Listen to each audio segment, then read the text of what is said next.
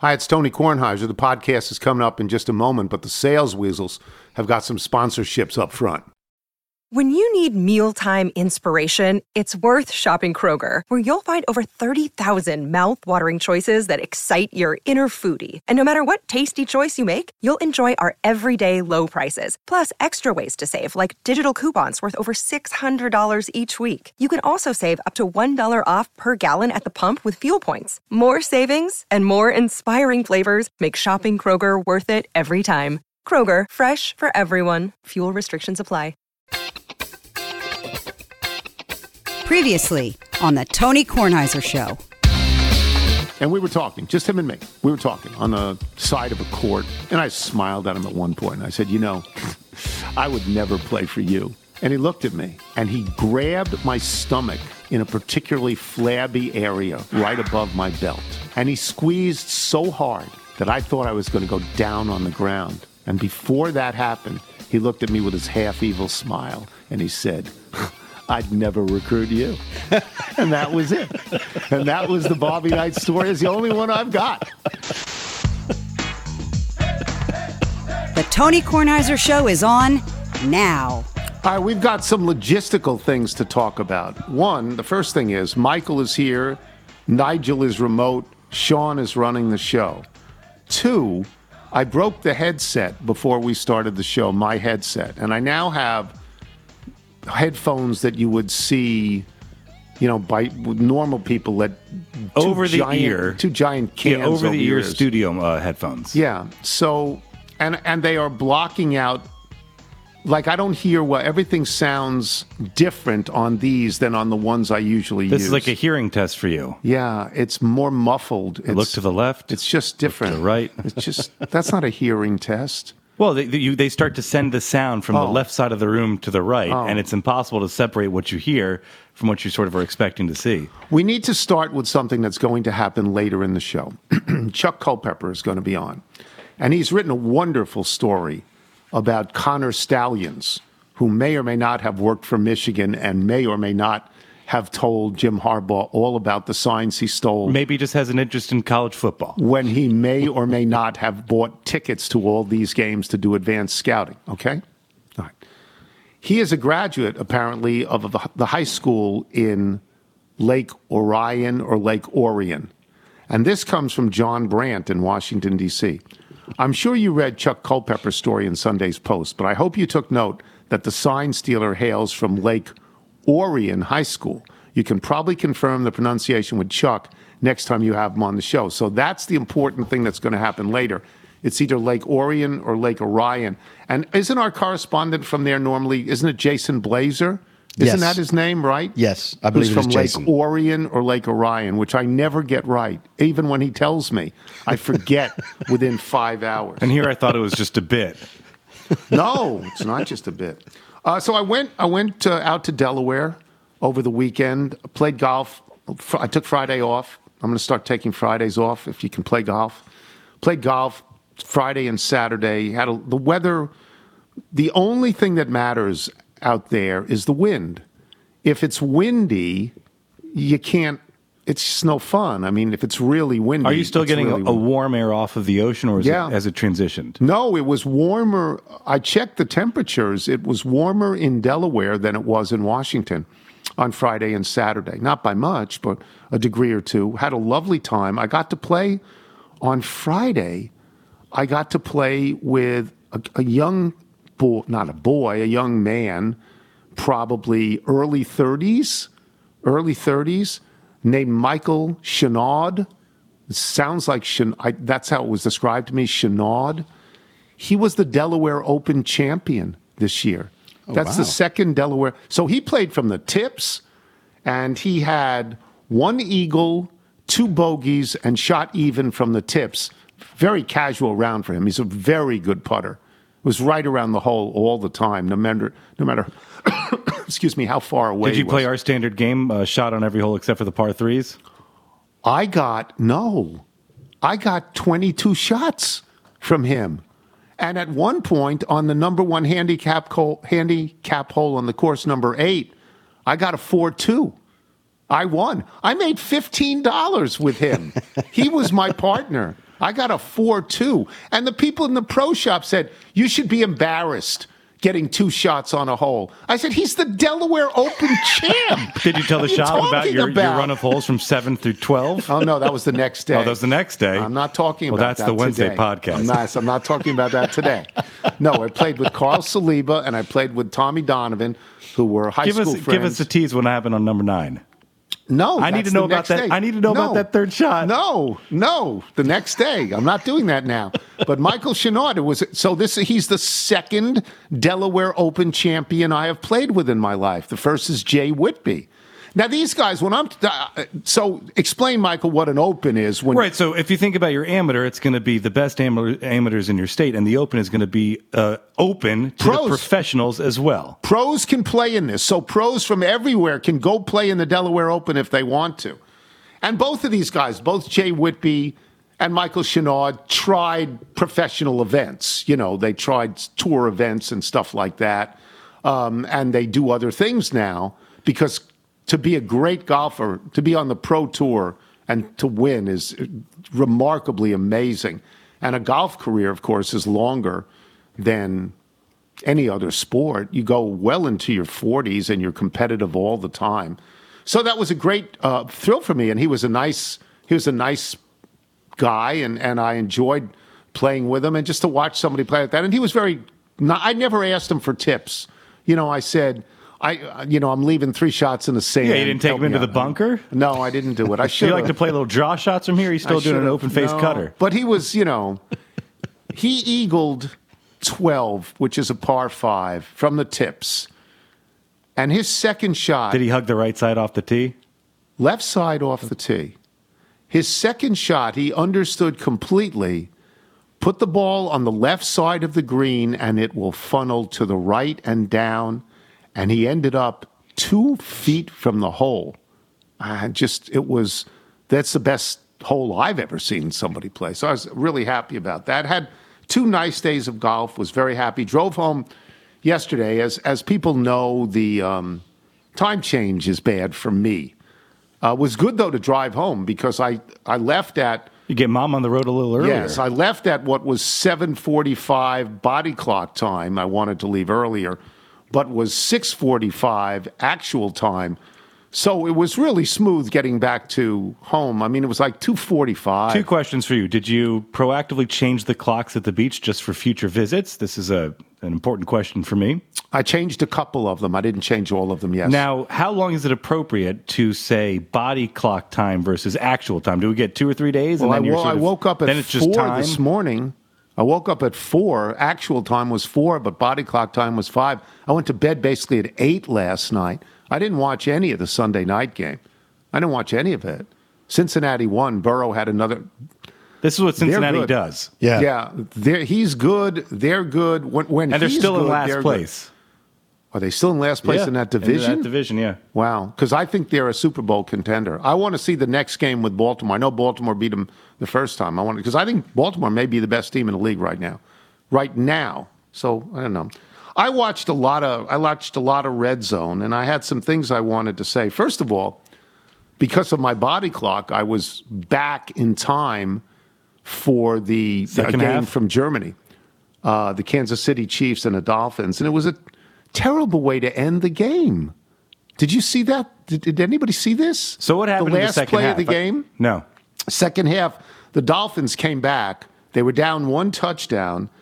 They had a fourth and 21, which was going to be their last play to try to get it into the end zone to tie the game.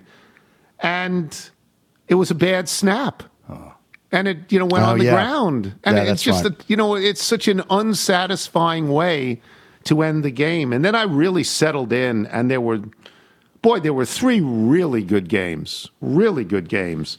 Um, Josh Dobbs at Minnesota got there during the week. What a great got story. pressed into action and won Yeah. the game with a played great the whole game and won it with a touchdown pass with 20 seconds to go ahead of Atlanta. Atlanta Atlanta's a tremendously disappointing team. They probably two or three of their losses, they probably should have won those games. Yeah. And then and then the Houston game, Houston Tampa Bay, I guess it was. Houston has no kicker. So they have to go on fourth down in all of these spots where they could get a field goal and tie or go up, they can't do it because they have no kicker. So they're going on fourth. And CJ Stroud passed for like 470 yards. He was spectacular. He was the number two pick in the draft. And if you're Carolina and you're looking at Bryce Young and you're looking at CJ Stroud, you're saying, ooh, we made a mistake here. CJ Stroud won the game with a touchdown pass with six seconds to go. But previous to that, they put in a guy to kick a field goal to get them up three points or tie the game, whatever it was. And he just looked, looked like a lineman. Like I have no idea who he was. And he kicked it. He kicked the field goal. Yeah. Their field goal kicker was injured. Uh, you got to carry a second kicker. Doesn't your punter know how to kick? Wouldn't this be great if it was like the you know golf game where you get to pull a club out of their bag? You just say, "I want to see him kick the field Yeah, goal." just just a, a remarkably great game, and Tampa Bay was very good as well. And the Dallas game, Dallas Philadelphia was a terrific game. Dallas had the opportunity to prove that they were, as did Miami. Dallas and Miami were teams yesterday that had the opportunity to prove you need to take us seriously in the playoffs. We're going to make the playoffs, and you need to take us seriously. And in neither case did that happen because Dak Prescott had two drives to win late in the game. And Dak Prescott played very well. But Dallas didn't win. Dallas committed penalties. Dallas on the last play, they they lost about 15 yards in penalties on their last drive. And on the last play of the game, um, Dak Prescott throws it to CeeDee Lamb. But CeeDee Lamb is three yards from the end zone and he gets tackled. It's like what happened in that Super Bowl game. Oh, right? yeah, with the Titans, With yes. Tennessee and, and, and the Rams. Yeah. He didn't get in. And he wasn't as close as the guy from from the Rams was. He did not get in, or the guy from the Titans, rather. He didn't get in. And, and so you say to yourself, do you take them seriously? So I think, I think you do. I think you take them seriously. But had they won that game, you'd have taken them a lot more seriously. We'll talk to, we'll talk to Wilbon about this. Um, but those were great games. Uh, there were games, and one one other game was wasn't a great game, but New England had a chance at the end to beat Washington, and Mac Jones couldn't get it done. He got it done the week before, but he couldn't. It just seems to me there's a lot of two and five teams, two and five, three and four, four and four. There's a lot of teams that aren't any good out there. I'm sure that Wilbon will go crazy about this and start screaming about it. But it was good to watch all these things. From a betting standpoint, something happened that was remarkable and two of our people lost on that. Okay? Two of our people lost. Let me get to our betting sheets. We're not we haven't announced everything that's happened because we have Monday night football still to go for Chuck and for Reginald. But both Carville and Jeff Ma took Houston minus two and a half against Tampa Bay. Minus two and a half. When they get the late touchdown, there's six seconds to go. They are up by two. If they have a kicker, maybe they kick the extra point. Oh yeah. They don't really have a kicker, so you don't want to risk something crazy happening, and you don't really want to try to run it in because you don't want to risk a fumble or something nuts. So they just took a knee. CJ Stroud took a knee. Houston didn't cover because they won by two, not three. and both Carville and Ma lost on that game, which I'm sure will make them both angry, but it's, you know, it's they, as they say in golf, it's the rub of the green. So we'll take a break. Uh, Wilbon will join us when we return, and we'll ask Wilbon about one of the most wonderful things that could ever happen to somebody. He sang "Take Me Out to the Ball Game" at Wrigley Field on Saturday at the Northwestern football game. Michael Wilbon. When we return, I'm Tony Kornheiser. Check out our new NBA show, Beyond the Arc, part of the CBS Sports Podcast Network, where you can find me, John Gonzalez, NBA insider Bill Reiter, and Ashley Nicole Moss five days a week talking all things NBA. Whether you're looking for insightful discussions, upbeat commentary, breaking news, interviews, or coverage of all the biggest stories in the NBA, our new show is the place to be five days a week. Download and follow Beyond the Arc on Apple Podcasts, Spotify, and wherever you get your favorite podcasts. You're listening to The Tony Kornheiser Show.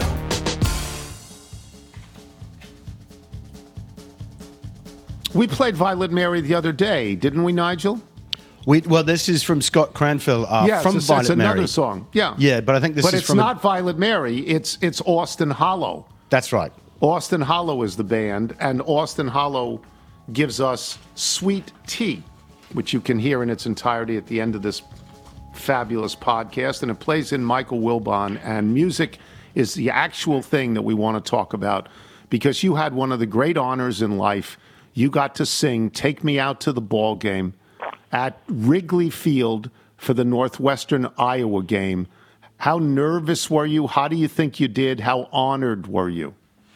Incredibly honored. I was only I only knew about it maybe three or four days in advance. They called and said, um, "Hey, listen, we're going to do a, a, a regular baseball presentation of Take Me Out at the end of the third quarter, and everybody here, I mean the, athletic department, wants you to do it."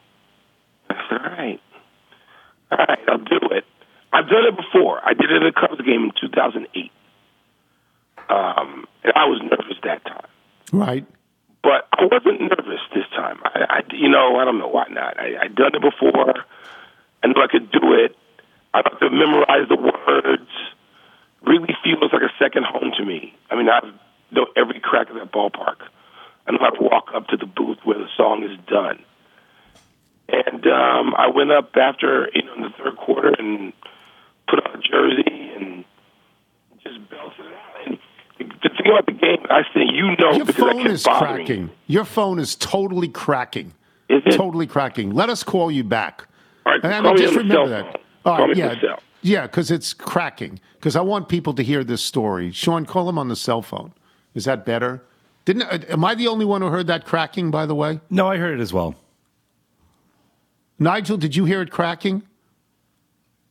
Now we don't have Nigel. We we might have lost Nigel. Give me one No, second. no, no. Here I am. Here I am. Did Yes. you hear his phone cracking? Yes, I did hear it cracking. Yeah, it was. Um, it was a little disconcerting. So I think his cell phone would probably be the way to go here. All right, so call him on his cell. Did you knock out another wire? No, maybe. I, I, do you think it's my fault that that happened? Everything was That'd be hard working to before you kicked over the uh, the ear uh, the that earpods. would be hard to believe. It's such an honor. I mean, because Wilbon grew up Hello. watching Cubs games. All right, so we got you You got back. me? I was going. I was just about to tell people the honor is that you grew up watching Cub games, and Harry Caray sang Oh, "Take Me. Out to the Ball Game," and it's it's for a oh, Chicagoan and a Northwestern person. You were identified as Northwestern alum, and you had your you had your jersey eighty, your graduation year. How do you think That's you right. did? How do you think you did? I did okay. I did all right. I, I, I'm not going to be, you know, uh, crazy modest, but I did all right. I, I did, you know, pretty well. I thought you Um, did very well. Thank you, thank you. I can carry a tune. I was a, you know, Yeah. young musician. I, You the pl- funny played thing, piano Tony, as a kid. if this had been years ago with that organ, I, that my music teacher, teachers Bruce Miles and Judy Miles, have played the organ at Wrigley. Wow. They have done that in their time. Yes. And so I'm not, again, this is a very familiar thing for me, but it's quite an honor in Chicago when you do that. And in this case, Tony, it's, it's, look, it's a Northwestern home game at Wrigley. Um, except, and it's full. It's 40,000, 43,000, whatever it is. If there were 43,000 people, I'm going to say 30,000 of them were from Iowa. That It might have been more than that. It, Wow. You got to remember, Tony. I have to keep pointing out to people. Matthew goes crazy when he sees this. He, you know, he goes to Northwestern Ohio State, goes to Northwestern Michigan. He's been to a million Northwestern games. He's like, Dad, how can they have as many people? Like, Listen to me, dude. They're the, the the Michigan, the Chicago chapter of the University of Michigan Alumni Club is bigger than Northwestern's. Big, much bigger. Oh yeah, because they got forty thousand students. Sure. Yeah. There's more there are more Iowa alums living in Chicago than Northwestern alums by like four to one. Oh, okay. So so people you don't have to they're not they're not unfamiliar. It is not like they have to fly into O'Hare. They live there. Yeah. And the ones yeah. who drove in drive across the they, they drive two hours. So it's eighty percent Iowa people. And this is just our existence. We this is not new to us. But at Wrigley Field this year, nobody expected us. To, I mean, we didn't expect us to be four and four going into that game. It was the lowest Playing. under of all time. The lowest Yeah, under it- bet it of all time, and it was too. under. It was under. Yeah, Yeah. it was under. So it was, you know, it was a it was a tense game. There was no game that for anybody other than those two schools or Big Ten people. But um, it was it was it was seven nothing Iowa, and after that we did score to tie the game. I was kind of hoping we went for two and just you know live with it. And then Iowa kicks a fifty school record like fifty eight yard field goal to win the game at the end. And So we I the let me tell you what I wondered about. You're out there. You're among Northwestern people. You're in the Big Ten. Did any of your guys talk about Harbaugh? What is the sense of the Northwestern community about Harbaugh? Yes. Remember, Harbaugh this is not Northwestern community. Jim Harbaugh was is a Michigan man Right. drafted by the By the Chicago Bears. Bears, Right. in 1980. I don't know seven. Um, you know, Jim Jim is not unfamiliar. Jim Harbaugh is a favorite of Virginia McCaskey, the owner of the Bears, George Halas's daughter. So, you know, Jim Jim Harbaugh is, you know, and I, I don't know if everybody feels. I, I think there are a lot of people who feel like I do, which is let's just get this over. He's got to go. The Big Ten athletic director, and by the way, Tony, I was with my athletic director all day. I did not even ask him what he felt. I just didn't. I know how I feel. I don't need anybody to tell me how they feel. The athletic directors want him out. The coaches want him out. They're angry at him. At Yeah. least that's the position. That's what's reported. And I have not called the guys that I know to say, hey, how do you feel about this? It's time for Jim Harbaugh to go. There's only one place for him to go. He's not going into retirement. He's going to the NFL, where his record, I think, is 44, 19, and 1. So it's time to go. It's time for Matt Eberflus to go. Let's let's just get this done. Let's stop screwing around here, and let's get Jim Harbaugh on the sideline, where once again he was drafted. He knows his way around Chicago. Do you, do you want to tell bear. the people what big the biggest athletic event of tonight is around the country? Want to tell them it's not Monday Night Football? What is it? It involves Northwestern. Oh, wait to oh yes, Binghamton, the That's right. Bearcats versus Yeah. the Wildcats. Yeah, Yes, at Welsh Ryan Arena, Cats eight o'clock Eastern time. Yeah, yeah. yeah. Um, I think we're we're sort of a favorite. You and I will have and to a come to some odds. 19 and a half. Uh, You'll win by 19 and a 30. half, Okay. Yes, win by yes, yes. I, you know, I hope. I mean, we, we have some aspirations this year. We made the tournament last year. Our best player is back for his fifth year because he got the COVID year. Um, and we, you know, we have some aspirations, and and and I've I've gone to a couple of practices. Our kids are very excited about this. You and I should be at this game. We were at this game the first We were. We were. that took place. We should be at this game. I decided to come back. I got I got stuff I got to be here for this week, and so I'm embarrassed that I'm not there. If I'm not there, Don't worry about it. um, so yes, the biggest event of the weekend for you and me is not Northwestern Iowa football, which was you know again it was you know sort of a thing. Um, but I'm excited about tonight's event, and I'm going to be front and center with that on the big TV and whatever the Monday night game is. What is the Monday night game?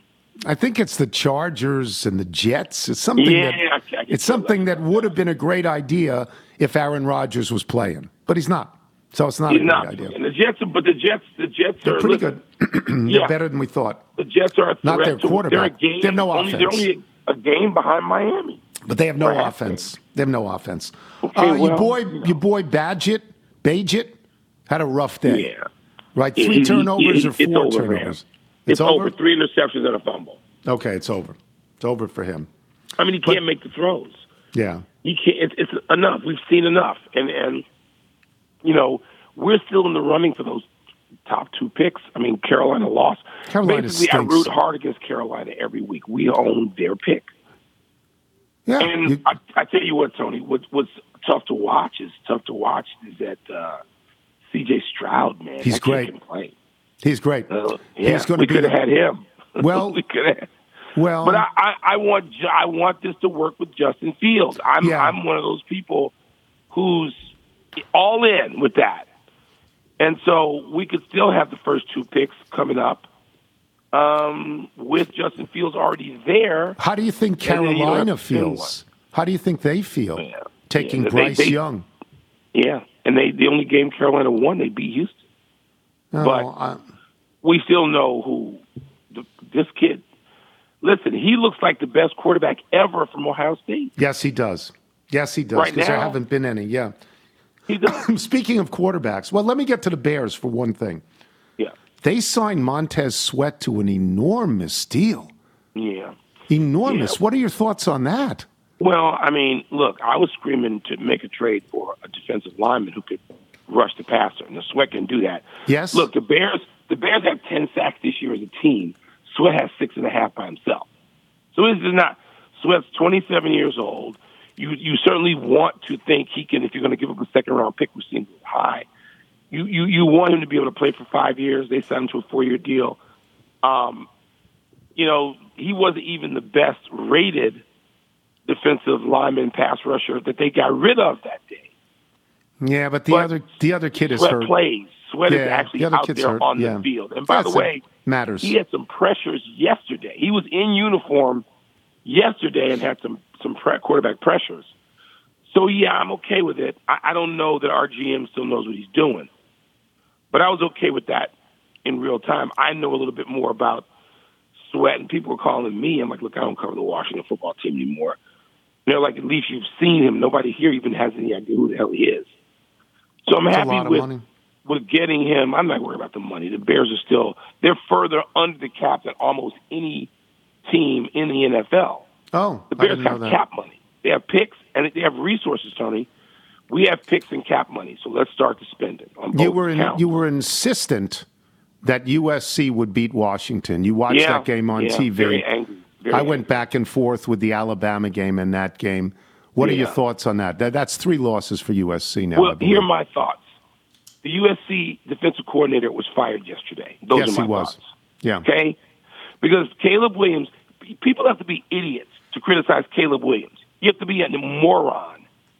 And most people who follow football are morons. Sorry to insult your listeners because they're morons. Caleb Williams put up 50 last week and won by one. 50 at home. I think it was at home. And he won by one. He put up 42 and he lost at home. He puts up more than 40 every week. You think every quarterback does this? I'll take him over Michael Penix right now. I know Michael Penix is still undefeated. Michael Penix's team is undefeated. I just watched them. I watched both of them. Caleb Williams is better than Michael Penix. He does things Michael Penix doesn't do. Michael Penix is terrific. Michael Penix is going to be a top 10 draft pick. He ain't Caleb Williams. But the, the it, USC, Tony, it wasn't just that the defense was bad for two years. Caleb Williams won the Heisman Trophy last year with the worst defense in America. He was trying to go back to back, which only one person has ever done, with the worst defense in America. Tony, they're bad at everything. They're bet they commit penalties. They have no personnel. They have no scheme. They have no discipline. They can't defend the pass. They can't defend the run. They can't defend anything. To be USC, to have the resources that Southern Cal has, transfer portal, recruiting, pay them, cheat, do whatever you have to do. No school with those kinds of resources has ever had a more poorly coordinated defense than that. I know because I watch USC every game. Every game I watch them. I don't go back and forth. I watch Caleb Williams' team. And I meant to send his dad, maybe I did send one late last night when I was half asleep, a, a, a text saying, Congratulations on getting that coach fired. He should if he was fired at the beginning of the season, USC might be undefeated. You just you can't have that.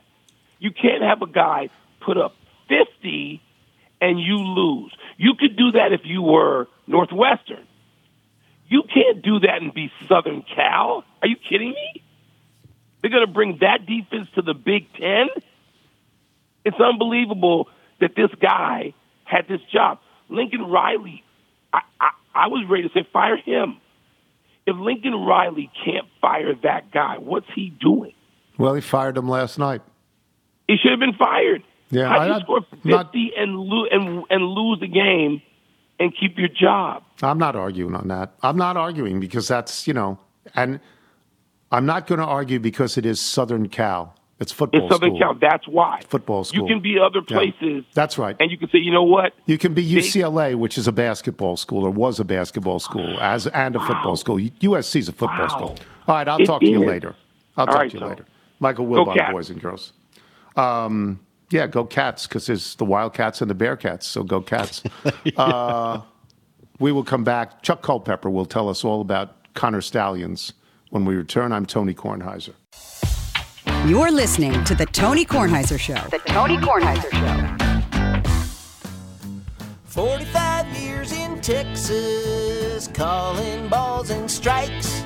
As good an announcer that's come down the pike. He's in Cooperstown, a Hall of Famer. How do you like? And now he's a world champion behind the mic. Eric Nadel. Eric Nadel. You must have dropped a silver dollar down the wishing well. The Rangers are the champions, trophies on the shelf.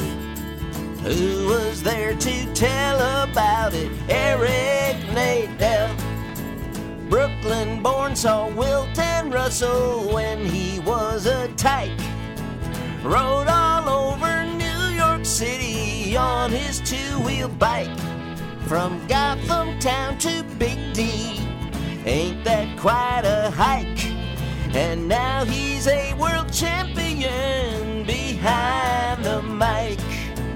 Eric Nadel, Eric Nadel, fly that banner proudly, ring that winner's bell.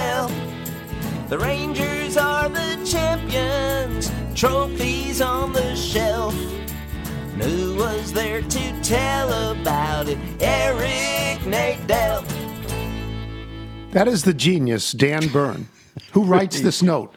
Here's the ballad of Eric Nadel, the Hall of Fame radio voice of the Texas Rangers.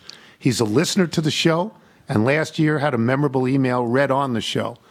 If Eric Nadel is listening, I hope you have committed that song to posterity for the rest of your life because it's Dan Bern writing about you and singing about you. That's wonderful.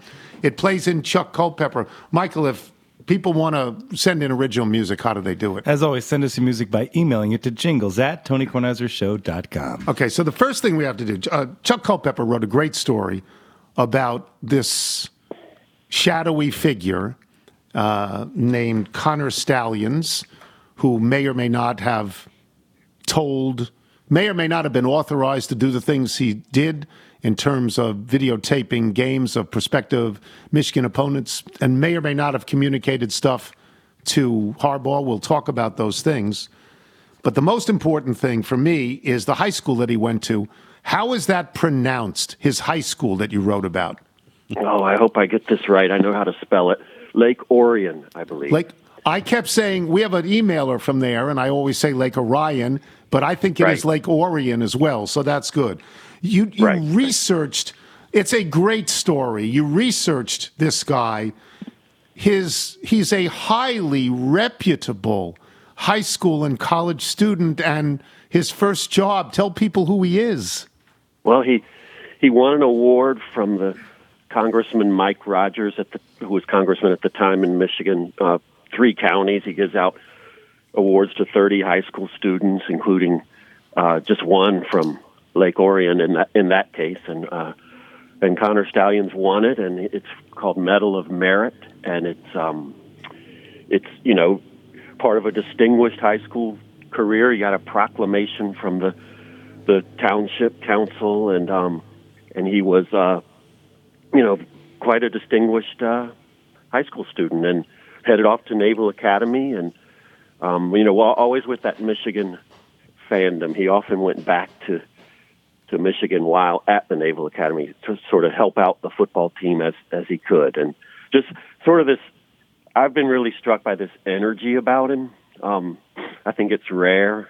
I think it's rare that somebody gets to age 28 and is standing on the sidelines near the coaches without ever having, you know, he, he played high school football for a short time.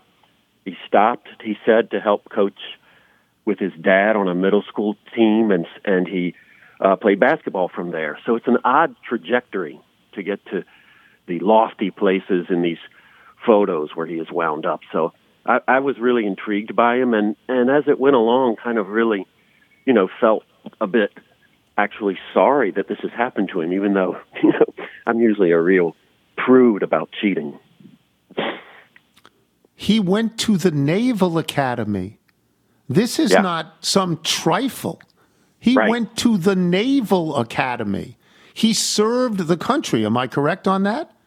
Yes, that is he right. achieved a And rank of what? What was his rank?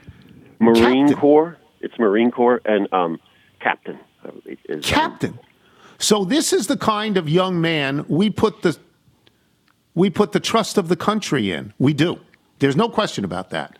And as you wrote in the story, he always wanted to coach football. You are doing a story about somebody who was the pride and joy of a town in a state in the United States of America.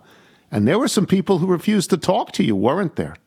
there were quite a few, and it makes you, you know, you have this long list, people you're trying to call, uh, coaches, administrators, some in some cases teammates, and when you don't get any response, you kind of start to think about the reasons why that could be, and then you realize you should stop thinking about the reasons why that could be because you don't know, and so it it was difficult to to find people uh, to talk about him, even as you know there were 700 some graduates in that high school class, and I went back and and watched the uh, watched the video of the graduation, which you can do nowadays, and you know it it just takes forever to get to the surnames that start with S, and then and then you know and then he comes up there, and two administrators uh, jump up, and they they're very so eager and happy to to see him and present him with his diploma, and they do, and they stand next to him for a photo, and you just kind of look at that and you think about the future, you know, that's ahead and headed to the Naval Academy, and you you just think, my goodness, how did it, how did the roads go winding until it ended up here?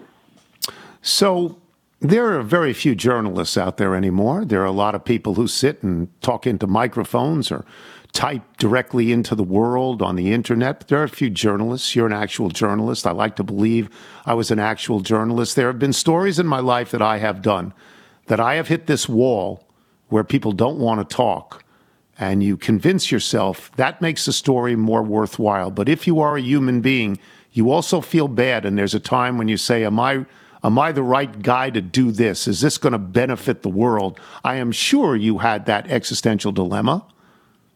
As uh, I must say, someone who who came along uh, admiring you, I am startled to find out that you ever had that dilemma. But of course, you did. yeah. Um, and and I did. Yes. And, Yeah. and all those feelings you just described come into it, and I I end up beginning to blame. I realized in doing this, I I blame myself. It's totally my fault. No one wants to talk to me, and then you get to I get to the point. No one should want to talk to me, and then I feel just lousy, and then I go for a walk. Yeah. So it's And then you go back to work. You know, you go back to work because you understand what the greater good is and you understand the compact you've signed with the devil when you took that job. In your opinion, does this go directly to Harbaugh? Oh boy. You know, a lot of times with these programs, there's a purposeful um, uh, sort of, say, uh, effort to avoid having it go. No, sure. It was called uh, around Iran Contra. it was called plausible deniability. Right. Right. And they go I- out of their way so it doesn't touch the person whose head is most visible. Right, right, and it's it's not only you know, it's it's not only something that happens; it's something that is intentional. Mhm. So, yeah. Mhm. So I think if I had to go to a gambling window and bet on it, which I don't do, but um, I would uh, I would say that it doesn't. I w- that would be my guess. That's interesting, um, and I and I can understand it because you can, you know, all there are so many coaches on a team in a sport. He doesn't have to know. He actually doesn't have to know. But the Big Ten is going to have to make a determination. I would imagine. If and when it they gets to them before the NCAA, and I'm sure they'd rather it be them and not the NCAA. Do you think that they will act? I think there's a big issue uh, standing there that has to be weighed, and that is that what kind of precedent would it be, and what what would it, what kind of issues would it present for future cases? Although, you know, you this this case is so graphic and so uh, vivid that you you know you wonder what future case could compare to it. But I, I would I would wonder in that position, and, and you know we all know the NCAA has has weakened, and um, and the you know and the basketball scandal that the you know that the FBI got involved in resulted in you know nearly nothing. So uh, so I think the Big Ten will have to consider it, it. There's a chance that as as obvious as this is, you know, the Purdue coach Ryan Walters said these aren't allegations. This happened. So as obvious as everyone sees that this is, um, it, the Big Ten should really kind of carefully consider what, what what weighing in and how they would weigh in would mean for future cases. I agree with you on, on all of those things, and I admire the Purdue coach because he is at least the one with guts in the entire conference. Everybody else is willing to stab Harbaugh in the back and leak stories to other people, but not put their name on it, which I have very little respect for. Uh, I think that Wilbon just, uh, we just had Wilbon on, and of course, he just wants Harbaugh to coach the Bears. So he says it's time for Harbaugh to go. While you were doing this story, did you get any sense of what the future of the Michigan football team might look like in a year or two? I think, you know, there's so many. I was thinking they they felt like tributaries to this. There's so many uh, parts of this story that you don't expect while you're going about it. And one of the things that was really striking to me, and I can't remember who pointed this out, and I'm sorry to whoever that is, but is that how their players will become evaluated in the draft, the NFL draft, might be affected by this, and that was really that was something I wouldn't have probably wouldn't have thought about, and I, Right. and that you know how you'll be evaluated in the draft does become a big sort of aspect and, and a big uh, influencer on how your team looks a year or two down the road because this is why uh, young men choose it. Uh, You know, then is a big part of how they they choose their schools along the way. So when I think about that, I think it, you know it, the possibility of a of a very uh, arid period in the program does get. It, I can see that coming if if um, I can see that as a even a maybe a probability that there there are going to be some down years. I, I don't think the Big Ten can do anything this year because if it if it did a sanction before the year ended and it hurt Michigan in any way, it could hurt Michigan from making the playoffs and winning the national championship, which is a lot of money to the Big Ten. And if they do it, and then Michigan beats Ohio State, then they get nobody in. So I don't. I think for economic reasons, they're not going to do it. I, I don't think it's going to be moral reasons. I think it's economic. right? And imagine how loud that's going to be because, you know, there are presumably games within this season where they had this advantage. So, Yeah. you know, once we get to, let's say it's the Rose Bowl and the Sugar Bowl this year, I mean, uh, while the, I, I agree with you, I don't think they will do anything of that nature. I think it's the the story is just going to be very, very loud from one of those places. I agree. I, I, I totally agree. You went. You also went to the Georgia game, right?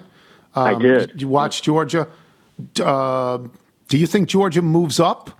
Do you think Ohio State and Georgia flip positions, or do you think it's going to stay one, two, three, four as long as they're undefeated, all four of them?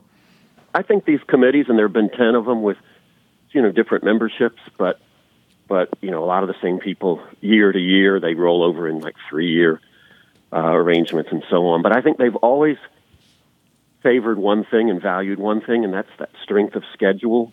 And I think that's the greatest improvement that this system has brought to the sport. And so I think Ohio State, if I had to guess, will stay there. And that's because of having played Notre Dame on the road and uh, and having beaten Yeah. Penn State at home. And I think those two things will put them just above Georgia, even though Georgia just got a a win over number 12 Missouri, which is an excellent team and a beautifully coached team. While um, you know, while Ohio State was playing Rutgers, which you know is is having a six and three year itself. So I think Ohio State stays just ahead of Georgia if I had to guess on that. And thanks for being on, Chuck, as always. And it's a really good story on Connor Stalions. There's there's nuance in it that's really good. Thank you. Thank thank you so much, Tony. And nobody called me back, so that's very helpful. I know how that works. yeah. Chuck Culpepper, boys and girls. We'll take a break. We'll have email and jingle when we return. I'm Tony Kornheiser. You're listening to the Tony Kornheiser Show. One, two, three, four. Here comes Tony's mailbag. Got your email, faxes, and your notes. Here comes Mr. Tony's mailbag. Thank you to Greg Rosendahl and Lindsay Merrill for that. Michael, you want to do the Bethesda Bagel ad? Uh, yes, with the time change, the drive's a little bit easier, but Nigel took care of the bagels this morning. Bagel sandwiches for you. Checked them, hot and ready. Go online to Bethesda Bagels to find the location nearest to you. Tell them Tony sent you. Uh, that'll do it for us today. Before we get to the mailbag, let me just say is it true what they say about you? They say you'll never, ever, never be true. It doesn't matter what they say. I know I'm going to love you any old way. What can I do about you? I don't want nobody, nobody, because baby, it's you. Originally done by the Shirelles and done better by Smith. Yes. Better. Better. Thanks to our guests today, Michael Wilbon and Chuck Culpepper. Thanks as well to our sponsors. You can listen to us on Apple Podcasts, Spotify, Google Play, Audacy. If you get the show through Apple Podcasts, please leave us a review. From Harry Hawkins, who was um, a little at one, not a little, was a Cliffy, I think, at one point, and then went up to Bristol to get a job and was also a caddy at Columbia. Yes, hmm. great impersonations, right? Yes. He writes, yes, of Dolan, for example. Turn it Harry. Hawkins in Bristol, Connecticut, second time, long time. I write concerning Jeff Ma's very fu- funny, but unfortunately faux story on Friday about Josh McDaniels being fired while dressed as Mark Davis for Halloween. The story is part of a running bit by a prominent Twitter jokester named PFT Commenter, who has faked other outrageous stories that appear to be legitimately posted in The Athletic. Past hits include Joe Biden dishing on his illicit fantasy football league with Obama and Lindsey Graham, Brett Favre saying he's been indicted for fraud because of Title IX, Kevin Durant requesting a trade to the Wizards. In Jeff's defense, Josh McDaniels dressing up as his owner for Halloween the day after getting run out of the stadium by the Lions is totally something Josh McDaniels might do. I think the story being believable is a far bigger indictment of McDaniels than Jeff believing it is of him. Come on, man. What are you even doing out here, man? From Dr. Jeff Karen in Jackson, Mississippi. I've been to Jackson, Mississippi. One, in the New York toilet bowl, Jets Giants, Thomas Morstead had 473 total punt yards, which was more than both offenses combined. Two, 63 Earths can fit inside Uranus. From Susan Sheridan. Inspired by chilly temps this morning, I was making good time assembling my Florida packing for our annual departure from the DMV. I was listening to the podcast when you two were discussing snowy golf experiences. When talking about the South Carolina course, Michael reminded you that it's in the location of your favorite Publix, and Michael mentioned the bread. Ha! That was the end of my packing. I was immediately down a rabbit hole. Publix seated sub roll is the perfect platform for all my favorite subs from Publix. It's the answer to the question, What's for lunch for two months? Thank you, Michael. Thoroughly enjoy PTI and especially the podcast. You're not into the whole pub sub category, are you? Don't know what it Oh, it's, it's like a Subway lunch counter, but everyone Don't has know. strong beliefs as to what's the correct order. Is that right? Hmm. Are you a chicken tender kind of guy? From Lou Smith in Morton, Illinois. I'm not a chicken tender kind of guy who sends pictures with it. Recently, while visiting our daughter in Maui, myself and the woman I'm related to by marriage drove up to the top of Haleakala, a dormant volcano, to watch the sunset. After an hour and a half winding drive up to the top of the 10,000 foot summit that included many hairpin turns, lots of cliffs, few guardrails, and a 20 mile speed limit, we saw a magnificent sunset and stayed to watch the stars come out. As we sat there ruminating our place in the universe, a truckload of six middle aged guys with mountain bikes arrived and quickly began to unload. My curiosity piqued, I moseyed over to question the fellas. Were they really going to ride the incredibly twisting, narrow, dangerous road 10,000 feet the vol- down the volcano in the dark? No. They informed me that instead they were going to ride straight down the side of the volcano on a one lane bike trail using the light of the moon for illumination. After all, one of them was celebrating a birthday. Three thoughts ran through my mind as I listened to this. My first thought, which remained silent, was, What a bunch of dopes.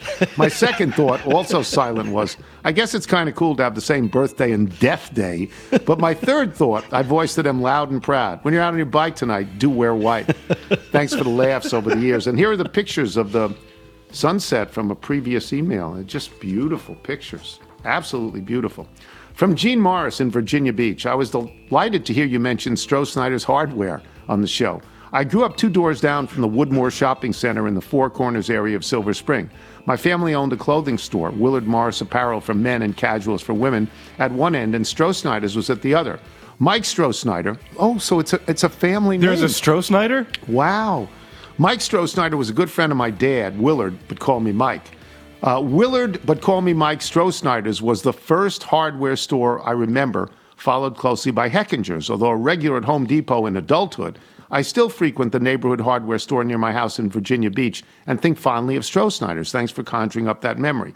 Speaking of the clothing store, before a Senators matinee game in 1969, my dad, bolstered by a few beers, went down to the front row and gave his business card to some players and told them to come see him for a free suit. Imagine his surprise when, sober the next day, two Washington players walked in to redeem the offer. Ken McMullen walked out with a new suit. Unfortunately, the store didn't have anything in six foot seven Frank Howard size. R.I.P. Hondo. Isn't that nice? That's fantastic. Um, this is a long thing from uh, Matt Milthaler and Jennifer Ellis. It says attached is a wedding invitation from myself and the woman I'm about to be related by marriage. Our relationship somewhat formalized thanks to your show. You see, Jen is an accomplished singer and songwriter. Early on, I told her that this cash strapped podcast I listen to accepts submissions from original artists. Yes, because we cannot pay for music that's out in the air, James. We cannot afford it. Cash strap's effort- a bit tough, though. in an effort to impress, he wants walk up music. In an effort to impress Nigel and get her original song on the show for my birthday, she wrote a super sappy email, an equally sentimental th- song, think gazebo soundtrack in a Hallmark movie. Um, and, and while there was no doubt the song would make the cut, she had no idea that her message would be read on the air. Imagine my surprise when I heard Dr. Hoffart proclaim that I was the love of her life. Whoa! Even this knucklehead Little knew that was indeed an exceptional woman, and I vowed right there and then to do everything in my power to marry her. Johnny Walker Blue will be available for you and the entire crew if you choose to attend. Please let Tony Beeson and the Cincinnati area Littles know the celebration will happen on November 24th at the Little Miami Brewery Company Event Center, and they are safe to sneak in after 7:30 p.m. And that's sincerely um, Matt and Jennifer. That's, I mean, oh, Isn't and they, lovely? Yes, and they have a picture. They enclosed a picture. It's just tremendous. It's really sweet. Milford, Ohio. Is that is that? Well, that must be a suburb of Cincinnati, right? Has to be a suburb. Yeah. I wanted to do one more here from Dave Lansing in Plover, Wisconsin, if I get this right. Dude, not far from Camargo. Reg- Is that right? Yeah. Oh, the gol- oh, yeah, we played Camargo. Um, regarding the email from the listener who is a new parent to apparently nameless twin boys, I had some ideas. I mistimed the podcast ending and had about five minutes between the end of the podcast and my arrival at work. While accidental flowers in the background, I began to think of good name ideas. This is twin, but he's giving triplet names, not twin names. Oh, Larry, I think, yeah, were they triplets? Yeah, it was triplets. Because I remember why did he write in nameless twin boys, triplet boys, right? Okay. Yes.